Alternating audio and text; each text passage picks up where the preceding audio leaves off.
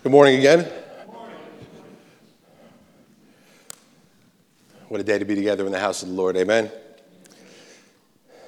That's a uh, quite a story. I just had David read for us.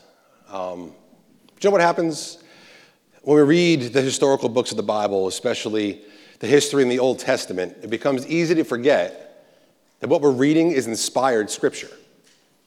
That it's the Word of God through which He reveals Himself to his people. You know, sometimes we read of God's salvation in a distant past and we wonder, well, what does this have to do with me?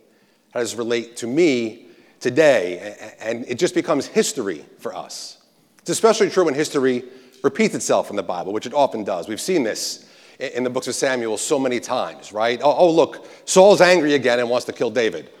Oh, look, David again is hiding in some cave somewhere in Israel. And oh, he had a chance to kill Saul, but you know what? He spared him again. And here come the Philistines. Oh, they're going to battle Israel for like the ninth time in the last three chapters. I, I get it. I get it. Yes, what we read here is history. It's true history. But if our God is sovereign over all of history, and if history at its core is the history of God's salvation of his people, which it is, then everything in this history truly happened for a reason. And there's a reason. The Holy Spirit inspired the writers of the Bible to record the parts of redemptive history that they did. There is so much that happened with Israel that isn't recorded in the Bible, way more than is. So, why did God choose to record this? Why did He choose to record this when it just seems like history is repeating itself again? Well, I'll tell you why. He did it for us. This chapter is recorded for us. The, the record of the rebellion of Ammon and Syria was recorded for our sake. Their, their strategy and, and, and the, the strategy of Joab and Abishai are, are recorded for us. So if this is for us, then we should look at this event and say, what does God want me to get out of this? So let's see what God wants to get out of this today. Start out in verse 1. After this, the king of the Ammonites died, and Hanun his son reigned in his place. So it's after this, this is referring to what we saw last week, all the uh, events between David and Mephibosheth. Here we see the kings of the Ammonites dies. Now, why should this matter to us? Or for that matter, why should it matter to David or to Israel? Well, let's go back to chapter 8 for a minute.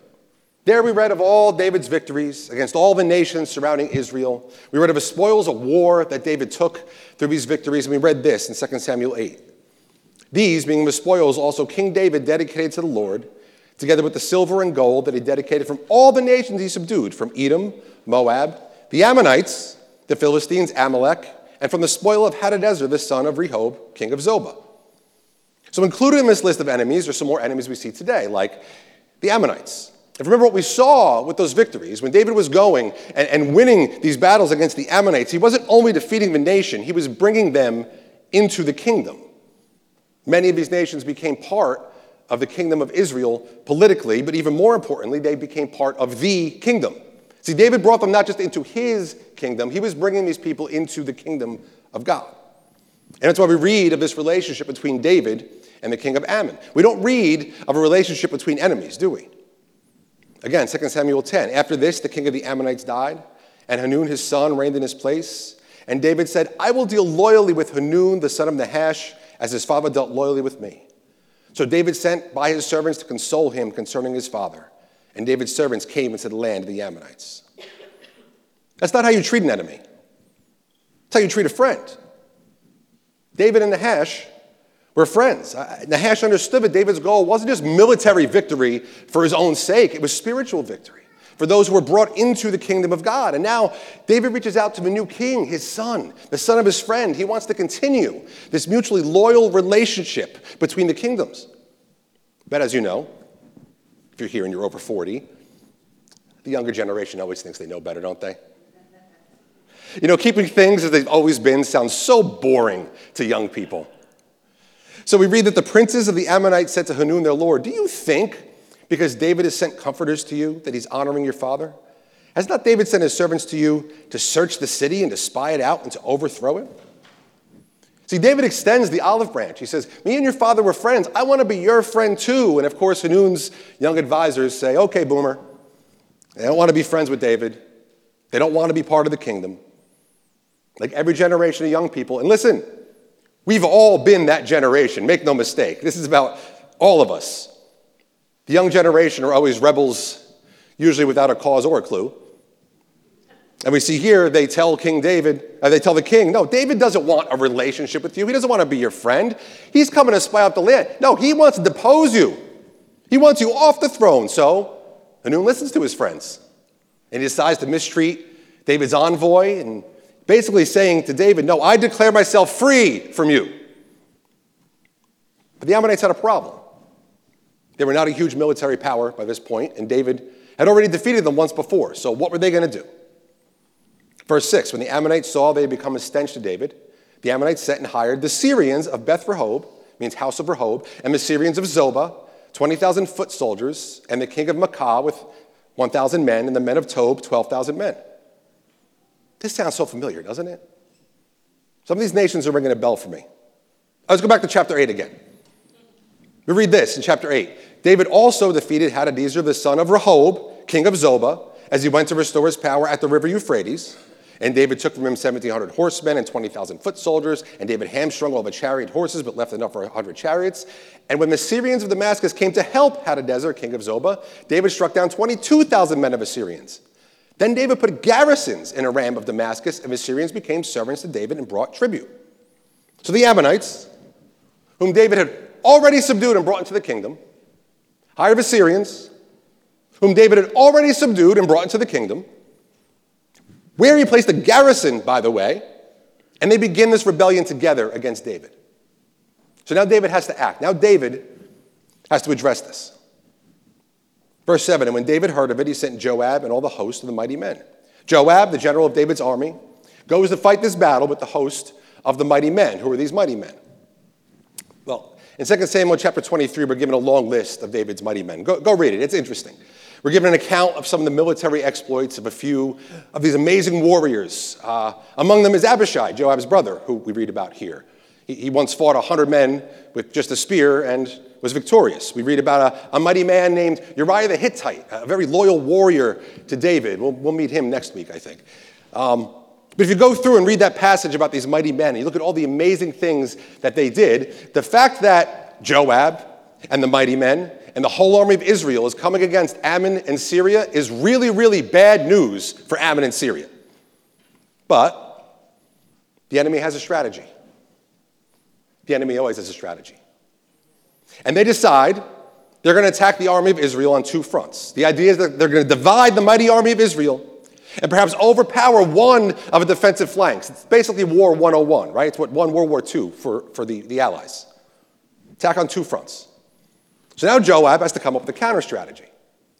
This is what we read. When Joab saw that the battle was set against him, both in front and in the rear, he chose some of the best men of Israel and arrayed them against the Syrians. The rest of his men he put in charge of Abishai, his brother, and he arrayed them against the Ammonites. And he said, If the Syrians are too strong for me, then you shall help me. But if the Ammonites are too strong for you, then I will come and help you. Be of good courage, and let us be courageous for our people and for the cities of our God and may the Lord do good what seems good to him. So Joab's strategy is okay. We're going to go meet the enemy head on. We're going to fight this two front war. And if one defensive flank becomes overpowered, the other's going to turn, see the other front, turn, and, and protect the lives of the men of Israel. First and foremost, they would defend each other. And Joab says he's good with this plan because he knows it's in God's hands. He is fighting as one of God's people. He knows that he has God on his side. And it doesn't mean earthly victory is guaranteed, right? He doesn't know he's going to win his battle. He's not even guaranteed he'll survive the battle. But Joab doesn't say, hey, Abishai, we can't lose the battle because God's on our side. He doesn't say, hey, God's going to do what's best for me in this situation, so I'm not worried. No, he prays that Yahweh would do what's good for him. What seems good to God, I'll accept that, he says. And that, that kind of conviction alone, brothers and sisters, that's a victory in itself. As I said a few weeks ago, just having that faith to obey is victory. It is here for Joab. He is so confident that God is going to do what's right, what's good for his people, even if it means defeat in this world or even death in this world. Joab's good with whatever God wants because he knows, he believes with all of his heart that if God does what is right in his eyes, It is better for God's people no matter what. So Joab here, he's courageous. He's eager to enter the battle. And then we see what happens. Joab enters the battle with his confidence, not in earthly victory. His confidence is in God. And we read So Joab and the people who were with him drew near to battle against the Syrians, and they fled before him. And when the Ammonites saw that the Syrians fled, they likewise fled before Abishai and entered the city. Then Joab returned from fighting against the Ammonites and came to Jerusalem. Joab and Abishai and the mighty men, the whole army of Israel, they enter this battle knowing that the battle belongs to the Lord. They go into it willing to accept whatever the outcome is. They just want God to do what's right in His eyes. All they can do is what they're called to do to be obedient and to enter the battle. And they do that, and God gives them victory. And the way it's described, it, it, it's almost like it happens without a shot being fired, so to speak, right? Here's Joab and, and his mighty men and his half of the army, and they march towards the Syrians, and the Syrians say, nah, and they run the other way. There is the Ammonites. They see their so called allies running the other way, and they say, nah, and they turn and they run. Literally. And this is often the case. Just showing up for the battle is all God asks. Just showing up for the battle is enough to win it. God will use our willingness, He will use our faith and our obedience, and that alone is enough for Him to carry out His will and do what's right in His eyes. That's what He does here. But that's not the end of the story. As is often the case, battles can be won, but the war rages on. Verse 15. But when the Syrians saw that they had been defeated by Israel, they gathered themselves together. And Hadadezer, hmm, we met him before, sent and brought up Assyrians who were beyond the Euphrates. They came to Helam with Shobach, the commander of the army of Hadadezer, at their head. And when it was told David, he gathered all Israel together and crossed the Jordan and came to Helam. The Syrians arrayed themselves against David and fought with them. And the Syrians fled before Israel, and David killed of Assyrians the men of 700 chariots and 40,000 horsemen, and wounded Shobach, the commander of their armies, that he died there. And when all the kings who were servants of Hadadezer saw that they had been defeated by Israel, they made peace with Israel and became subject to him. So the Syrians were afraid to save the Ammonites anymore. Another familiar name here, right? This Hadadezer, as we just saw a few minutes ago, he was subdued by David back in chapter 8. Remember, David defeated him, left garrisons there, and, and we're told that he submitted to David. Here, Hadadezer sees that his army has fled, and now he, he goes for some reinforcements. He calls for his allies from beyond the Euphrates, further north. Now realize, this is not the son of a king David already subdued. It's not the same situation as we saw at the Ammonites, right? This is one of the kings that was supposedly already committed to David. This is one of the kings that was supposedly an already subdued enemy. But here he comes, once again against Israel. So David goes out. He has to come back David has to have the same battle again because this same enemy was causing the same trouble he had already caused before his initial defeat. So history repeats itself yet again. And the kingdom of Hadadezer submits to David again. They establish peace with David again. They are subject to Israel again. They're right back where they were. But so is David. He had to fight the same battle again just to get back to where he was. The psalm that I started with this morning, Psalm 21, is believed by many to have been written by David about this uprising and victory for God's people. As you heard him at Psalm, David speaks about the strength of God and how through the victories he's won, he has blessed David. He talks about how God is the one who defeats the enemies of his people. And the middle line of a psalm, right smack dab in the middle, we see why all of this happens. Psalm 21 7. For the king trusts in the Lord, and through his steadfast love of the Most High, he shall not be moved. This steadfast love is that same chesed love that Pastor Dave spoke about, that faithful, saving love of God. Because David trusted God, and God is this kind of loving, God gave him the victory. David believes this loving God in everything that he says and all of his promises so David can live out the faith he has. He can live out that obedience of faith we spoke about. And he says, God keeps giving me victory. Victory after victory after victory. Not just the victory we're all guaranteed at the end, right? We know, we can rest in that. That is going to happen. But through David's faith, through his trust in God, God gives him victory here in this life. We saw the same with Joab, the commander of the army. He believed God. God, whatever you want, whatever you're going to do, I am going to be obedient. I am going to go into the battle you call me to, God, and do what's good in your eyes because I know that's what I want to. And we can look back at this and see David and Joab, who lived all those years ago, and say, okay, great, good for them. What's this have to do with us? Like I also said two weeks ago, we may not be engaged in military battles or any type of physical battle, most of us aren't, but we are engaged in a war. Christian soldiers, we have been called to the obedience of faith that requires us to enter into battle. We are in a war against sin. It's a war that's going to rage on until we're finally in the Lord's presence. And if we are not engaging the enemy with a sound strategy, we're going to lose battles. We battle against the world in its ways. You know, the wisdom of the world has determined that we here are enemies of the good. Think about that. This is what the world believes. Because we choose truth, we're an enemy that has to be defeated. So listen, that means if you bear the name Christian, you are in a war whether you like it or not. And this war is not going to end until Christ returns and wins the final victory for us. And in the meantime, if we are not engaging the enemy with a sound strategy, then not only are we going to lose battles, but I want to tell you something, we might even be complicit in the victories the world is winning. We battle against the spiritual powers of darkness. Whether we realize that or not, we are in a real war. That war sometimes determined an open battle, but you know what? More often than not, the enemy is running covert operations to win victory.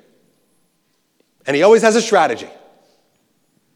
And if we aren't engaging that enemy with a sound strategy, then we are losing the war and probably don't even know it. So I want to offer four takeaways from this event. This event that is preserved by the Holy Spirit to aid us in the war we're in. First, note that once Nahash dies, his son seeks to overturn David's victory right? It's the next generation, it's his son that requires Israel to enter back into battle that they had previously won. Realize the war needs to be renewed with every subsequent generation. I think back to my childhood and going to the church, going to church on Sunday was normal. My own mother, who for all practical purpose, purposes is an atheist, made my sister and I go to church until we were teenagers. Go back a generation to my parents when they were kids, and there was something almost scandalous about not being part of a church. Well, there was nothing scandalous about public prayer. Think about that. My, how things have changed. Now, listen, that doesn't mean there were more Christians then. That's not what I'm saying. But you can see in this war against the world, against the enemy, things were different. Going to church, availability of the truth of God was much more the norm. But that truth now, that truth is being snubbed out by the enemy little by little. And that means the war needs to be renewed in this generation. We, the church, has to take a step of faith and confidently enter into battle, knowing God can and will use our obedience, no matter what it means for us, for the good of his people. In practice, this means we all have a responsibility to the generations that come after us, to the younger generations. You know, last week, of all the people that were here for Sunday service, 11% of them were children down in children's church. 12% of them were youth group kids. Another 12% were part of our young adult group. That's 35% of the people who were here last week are part of these younger generations. In fact, over the last six months, 38%, listen, 38% of the people that have walked through those doors on a Sunday morning have been 25 or under. There is a battle going on for these young people. Are you in the battle? Don't think, well, that's their parents' problem. They need the generations before them to fight for them. Because imagine everyone in the church coming into battle for these young people against the enemy, just like Joab and his mighty men and the army of God's people. We would be arrayed against the enemy and he would turn tail and run. The battle will be won. So, how do we do that? How do we enter into the battle? Look, I, sometimes we can talk so abstractly as Christians, can't we? Like, hey, we're in spiritual warfare, we're in a fight against sin. And, and too often we leave it at that and don't really talk about what that means for us in our situation. Let me tell you how to enter this battle. Ready? Take an interest in someone younger than you in this church. Be an ally to the younger generation in this church. And that means, look, even if you're 60 and you want to take a 40 year old under your wing, that's great because you will be equipping them for the battle, showing them how to take a 20 year old under their wing, who can then take one of the children of this church under their wing, and together we can all fight this battle and get to know Jesus Christ better. I can remember as a young 41 year old all those years ago, walking into this church saying, I need to find older men to speak into my life. I need to find, oh, I'm stagnant. It's part of the reason our, our, our last church closed. I need older men, who, more mature men to help me in my walk. And thank God he answered that prayer. People like Joe and David and Dave and Dean Temple and Ed Banghart. Men who took an interest in me. Men who took their responsibility to me seriously and have such a huge role in my life and my maturity and my ministry. And this is exactly what the Bible calls us to, isn't it? Paul tells Titus to train the older men, to teach the younger men how to live out the gospel, to teach older women how to teach the younger women how to live out the gospel. This is how Titus is going to be able to establish a church that could sustain itself against the attacks of the enemy. So, no matter your age, listen, you need to make sure you have a mutually loyal relationship with people of the next generations, because that's how we battle for them. Have faith, be obedient, and enter the battle. Second,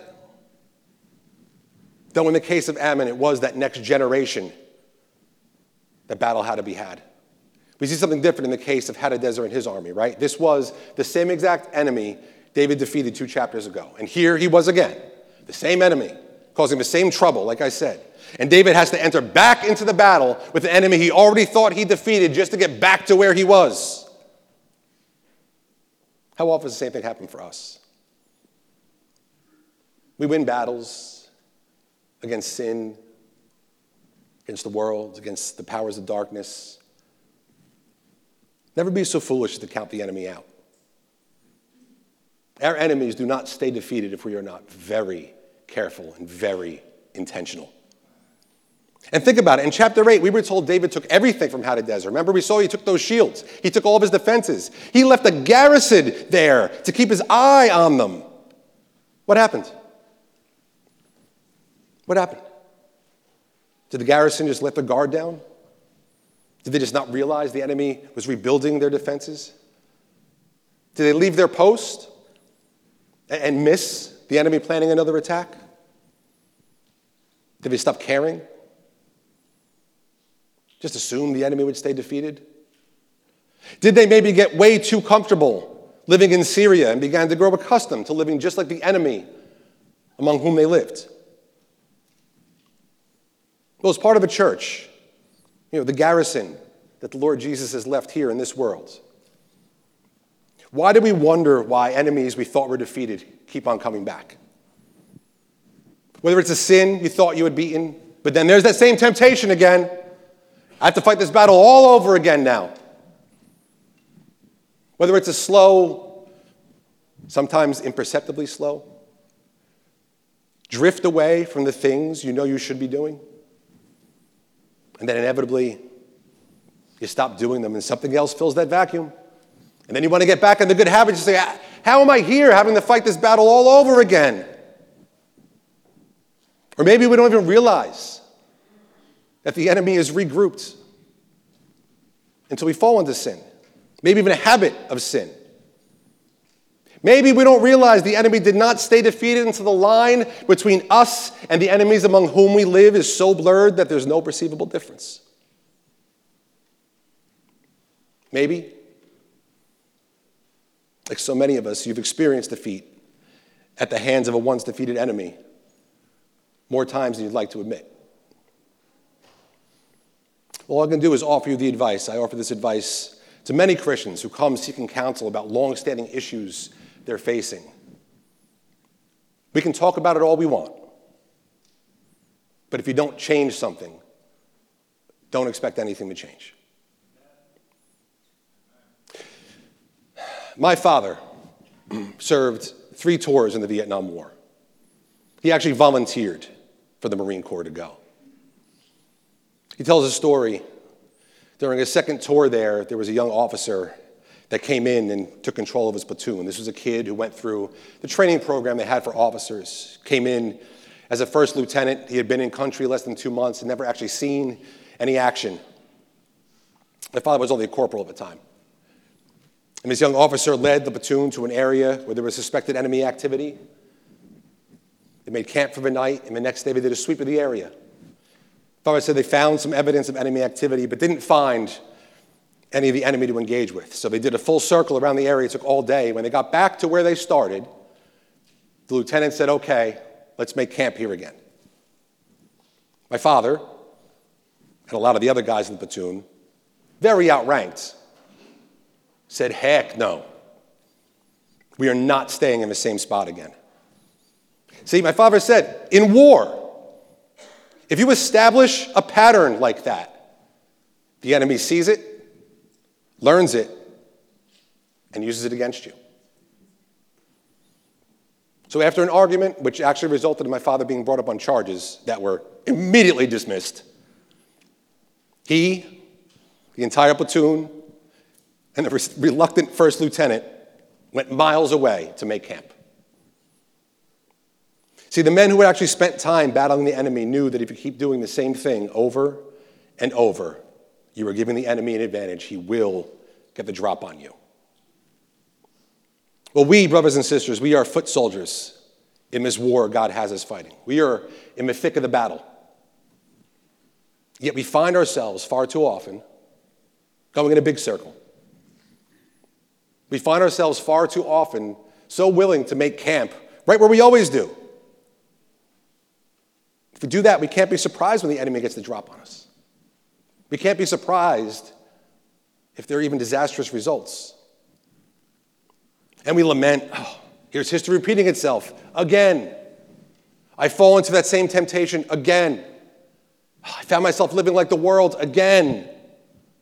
I see myself not doing all the things God calls me to do again. And maybe we really want to want to make a change. But more often than we'd like to admit, we just make the big circle again and camp right where we always do. But if we don't change anything, nothing's going to change. Listen, we can't assume the enemy is going to stay defeated. The enemy will not stay defeated. We need to break the cycle that keeps getting us right back to where we've been. We need to recognize the enemy we fight. We need, like my father's platoon, to make a move away from what we were used to doing. So, how do we do that? Well, you have a choice in this. See, we can be like that young officer. We can learn all about the battle, right? We can know what the Bible says. We can come here and hear the Sunday sermon and know in our heads everything we think God wants us to know about living the Christian life. But if we don't choose to get into the battle, to step down into the trenches, the enemy is going to win. I can promise you, a Bible reading plan and Sunday morning worship is not enough. You need those things, okay? You need to know what the Bible says. You need to hear the sermons. You need to be part of the church. You need to be part of Sunday morning worship. We need to be intentional in doing more. So I'm going to ask you this morning what else will you start doing? Right now, what will you commit to doing to take a step towards Christ? I mean, maybe you're stuck in a cycle of sin. Right? Maybe you thought you had the pornography battle won, but uh, the enemy rears its ugly head again. Do something. Repent and get rid of your computer if you have to. I am not kidding. Or get yourself someone you can be accountable to. I volunteer. I'll check your search history in your phone once a week. You can do the same for me. Maybe you've just drifted. Maybe you thought you had that habit of being like the world when you're with the world beat, but then the enemy renews his attack, and there you are, being just like everybody else. Do something. Repent, and maybe avoid the friend group that tempts you to sin. Or maybe tell them, your friends, whether they believe the same things you do or not, tell your friends where your temptations lie and ask them not to do it. Or maybe invite a Christian brother or sister into the friend group and be accountable to each other. Do something. Maybe you just gotten comfortable. Maybe you, you haven't challenged yourself in a number of years to do more for Christ. Look, it's easy to just do the same things we've been doing that we're comfortable with, even if they're good habits. We get thinking, oh, my established habits are enough to grow in Christ. They're, I'm doing enough. I'm sure David thought taking Hadadezer shields and leaving a garrison was quite enough. But I challenge you to get out of your comfort zone. Don't stay camped where you are. Get marching. Get marching. For all of us. And I include me in this. Let's do more. Let's do more for Christ. Even if you're already serving and you're part of a community group, you come to prayer group every week, you come every Sunday morning, I encourage you. Do something else. Step closer to Christ. Because listen, if you can rationalize to yourself, nah, Lee, I do enough for Jesus. Come see me after, please. Please. Because look, we can think everything is fine. We can think the way we've been doing things is just good enough, but the battle isn't over. The enemy still has a strategy, he is still working. Have faith, be obedient, enter the battle. Third, note the strategy of Joab. He says to his brother, If the enemy begins to overpower you, I'll come help you. If he begins to overpower me, come help me. See, Joab knew. You never enter into war alone. Don't fight that battle alone. You don't have to. Look, I've said so many times Christianity is not a religion for individuals. I know the world has convinced us that so much, almost everything, is about me. So that even in the church, my faith is a personal matter, right? But let me tell you, no matter how some modern evangelicals want to spin it, Jesus Christ is not your personal Lord and Savior. See, as Christians, we have a wonderful responsibility and an awesome privilege each other. And while we might all accept that in the abstract, it's not enough to fight the battle. When the enemy is too strong for your brother or sister, you need to come to their side, whatever it takes. When the enemy is too strong for you, you need to call on your brothers and sisters in Christ to come to your side. Don't try to live out the gospel as a solo project. It can't be done. It can't be done. And don't fight alone if you want to win the battle. This is why the Bible over and over again always talks about the us, the you, plural, of the church. How we're to share everything we have with each other, how we're to confess our sins to each other. Without embarrassment or pride, we should be able to come to our family in Christ and ask for whatever we need. Don't live like the enemy among whom we walk. The world says it's all about you. At the same time, the world says, you don't need anyone. You know what? You can do it. Do anything you want to. Oh, the world loves to build up the underdog. The only thing they like more is to tear him down when he's at the top. That's not how we're called to live. It's sad. This happens in some churches. That's not supposed to be us. If we live like the world, we are going to lose battle after battle. So I encourage you share your burdens with each other when you're weak. Carry each other's burdens when you're strong. Give, expecting nothing in return. Stand in front of your brother when the enemy attacks and fight the battle he can't win on his own. Be courageous, like Joab. Be courageous for the sake of your people. And may the Lord do what's good to him. And if you agree this is what we should be doing in the church, then that's good. Then we understand that our faith, that our walk isn't just about us. It's not just about me, what I do, how I live out the gospel, how I believe and obey.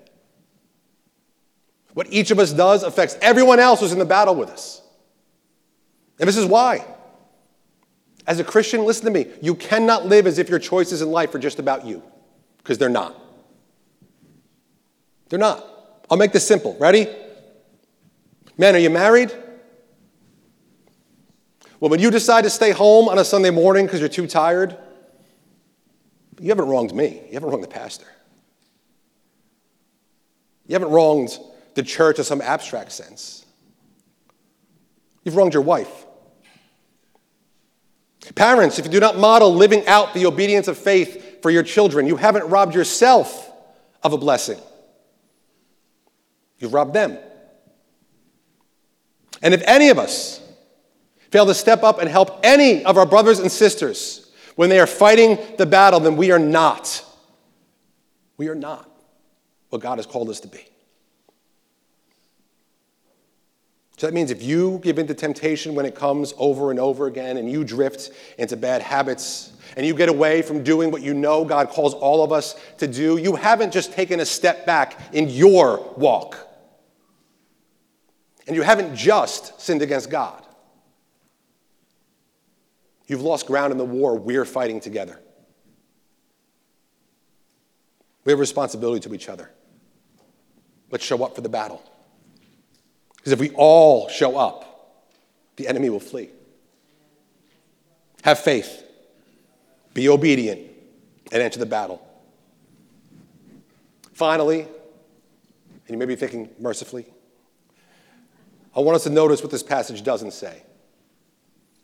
I receive it, David again defeats the Ammonites. He again defeats Syria. He again subdues Hadadezer. What we don't read here is what we read multiple times in chapter 8, like what we read in verse 14.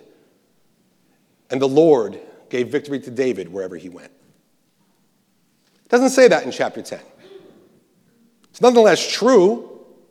It is God who wins these victories for David. It doesn't say it plainly, but this is very much the case. And this is kind of how it works with us, right? So we can come here on Sunday morning and we can hear all about God's goodness and how it's God that fights our battles and brings us the victory. Oh, we fly high on Sundays sometimes, right? We're on the front lines again the rest of the week. Do you remember that? Even when it's not right there being spoken to us, even when it's not right there before our eyes, do we remember the truth? When we're tempted to sin? When we're tempted to live like the world? Do we remember that the battle belongs to God? Do you remember that God is only ever good, no matter what happens on this side of heaven? We need to, because if we want victory over our sin, over the powers of darkness, we cannot forget who the battle belongs to. We need to remember in whose strength we stand, that we need to seek Him. We need to remember what He has done to win us our victory and trust Him for victory in all our battles. As I said, my father volunteered for the Marines in 67. And if you were to ask him, he would say, I just felt compelled to fight for my country. But I remember when he told me the real reason. It's because his brother, a year younger, had gotten drafted. And you couldn't send both brothers to war.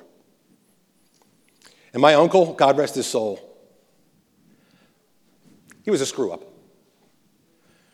My father knew that left to himself, if he went over, he was going to die. So my father chose to go in his place. It's amazing, isn't it? Don't forget, it's even more amazing what Christ did for you. Left to ourselves, we were headed for death. So he came as one of us. He put himself into the battle we couldn't win. And for our sake, he defeated sin and he defeated death and defeated the powers of darkness by going to death in our place. At the cross, the war was won. He did it. But until he returns, brothers and sisters, the battle rages on. And we need him to keep winning the battle for us. In Ephesians 6, the Apostle Paul talks about our battle. I know we all know the armor of God passage, right? But we always seem to skip right to the part about the armor, the breastplate, and the helmet, and the sword, and what are all these things. Don't miss what Paul says. Ephesians 6:10, he says, finally, be strong in the Lord and in the strength of his might. Put on the whole armor of God that you may be able to stand against the schemes of the devil. See, we stand in the strength and the power of our God. And it is his armor that we wear into battle. That's how we're strong. It's the only way to be strong. Let's not make this abstract. What does it mean to stand in the strength of God to fight the battle? Because look, we tend to do the whole let go and let God thing. Oh, just give it to God, brother. You know what that doesn't mean? It doesn't mean, okay, I'll just leave it to God and do absolutely nothing on my own.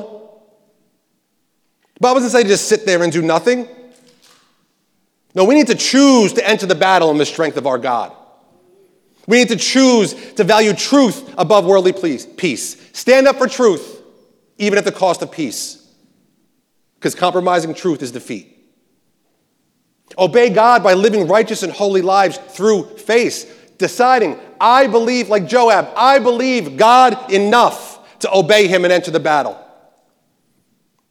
It means growing in holiness, intentionally seeking God. Let the Holy Spirit work this ongoing salvation in us through the word and prayer. It means staying vigilant, not getting comfortable. It means never believing we have done enough.